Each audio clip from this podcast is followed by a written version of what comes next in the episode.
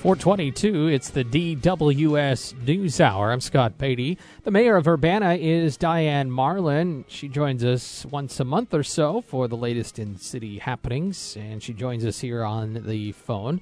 Good afternoon, Mayor, and uh, first time we're talking in 2021, so hope the new year is off to a good start for you.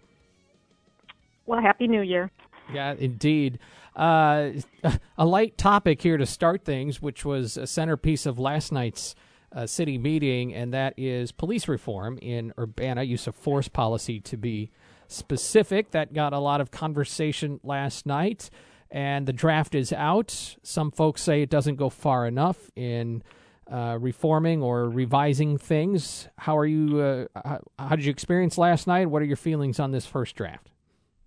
Well, um, we had thought uh, input before the we started writing rewriting the policy and received a lot more last night, which we'll take into account. This is you know this is a work in progress, so we'll we'll um, go back, consider everything we heard last night, and um, make revisions.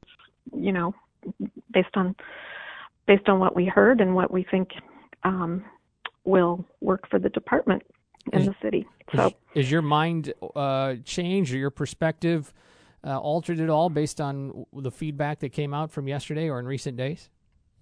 Yes. Yeah. Yeah. I mean, you know, you always learn from people, and um, and I learned a lot last night. And like I said, this is a, a work in progress. So.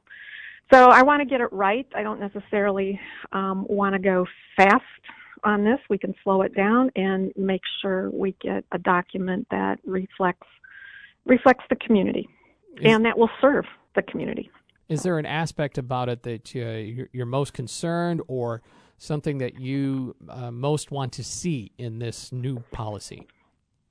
Well, what I want to see in this policy is that the policy reflects the current practice, which um, really wasn't the case before. And just to put this in context, um, typically in the city of Urbana, the Urbana Police Department respond to 25 to 30,000 calls for service a year. This can be something as simple as, you know, maybe a dog running loose or something more serious like a murder and everything in between because the police get called for just about everything except fires medical emergencies, but they go to those too.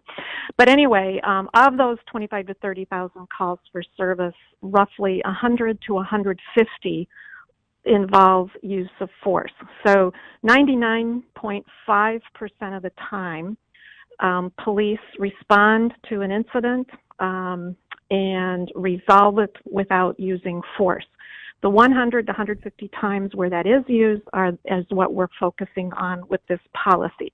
You know, it's low frequency but high impact on community member, on the families, and on the on the police officers.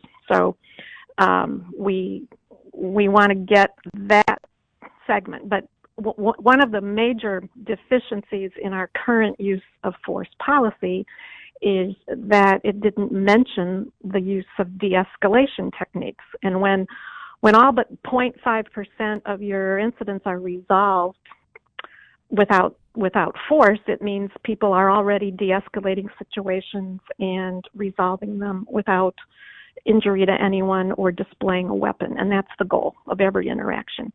So, one of the major changes in this policy is an emphasis on de escalation, and we had added it to the policy, but it wasn't um, put first or at the top, and much of the feedback last night really wanted the uh, de-escalation to be front and center and top priority, and I agree because that's what's happening already. So, so that's we've got some rearranging to do, some details to add, and then um, you know there were some other issues raised as well. But but the emphasis on de-escalation and you know uh, trying to avoid use of force whenever possible mm-hmm. is, is the goal.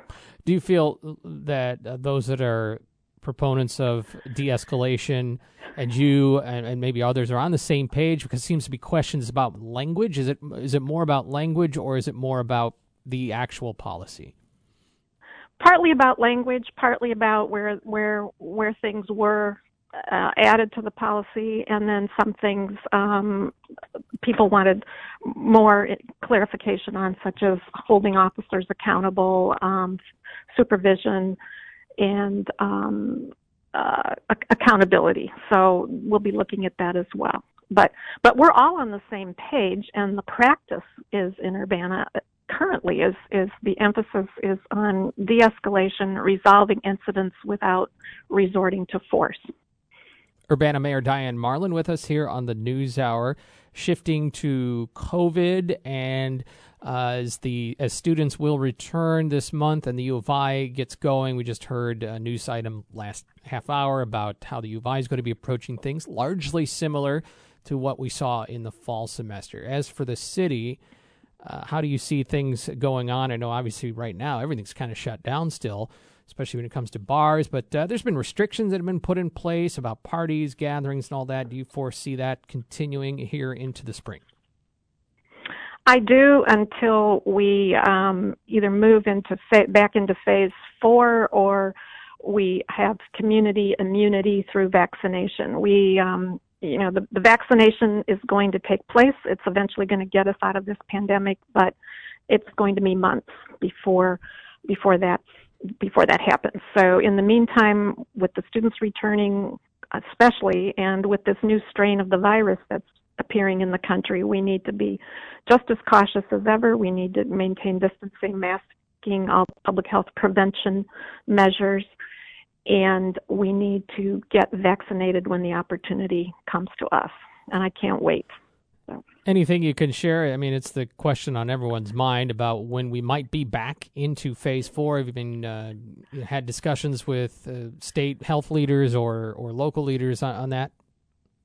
Yeah, we're we're in regular contact. Um, you know, just to get just to get this region six, which we're in, out of our tier three mitigation, we need to meet certain standards of the positivity rate and um, hospital bed availability and ICU bed availability. We're not there yet. I don't think we'll be there by Friday when the governor, you know, is going to make some announcements on lifting restrictions. And then to get back phase four, we need to be down under 8% positivity. And we're we're not there yet as far as the region. If Champaign County were a standalone region, we're there. But we we are tied to the other counties in Region 6. All right, Urbana Mayor Diane Marlin, anything else we uh, should know? What's uh, happening with the city between now and the next time we talk? Well, we'll keep doing what we need to do and maintaining essential services, and um, we're we're making progress on a lot of fronts. All right. Hey, appreciate your time as always. We wish you health and safety here in this time. You too. Thanks. All right, Urbana Mayor Diane Marlin from the city of Urbana. It's 4:30 and we have local news in just a moment. DWS News Hour.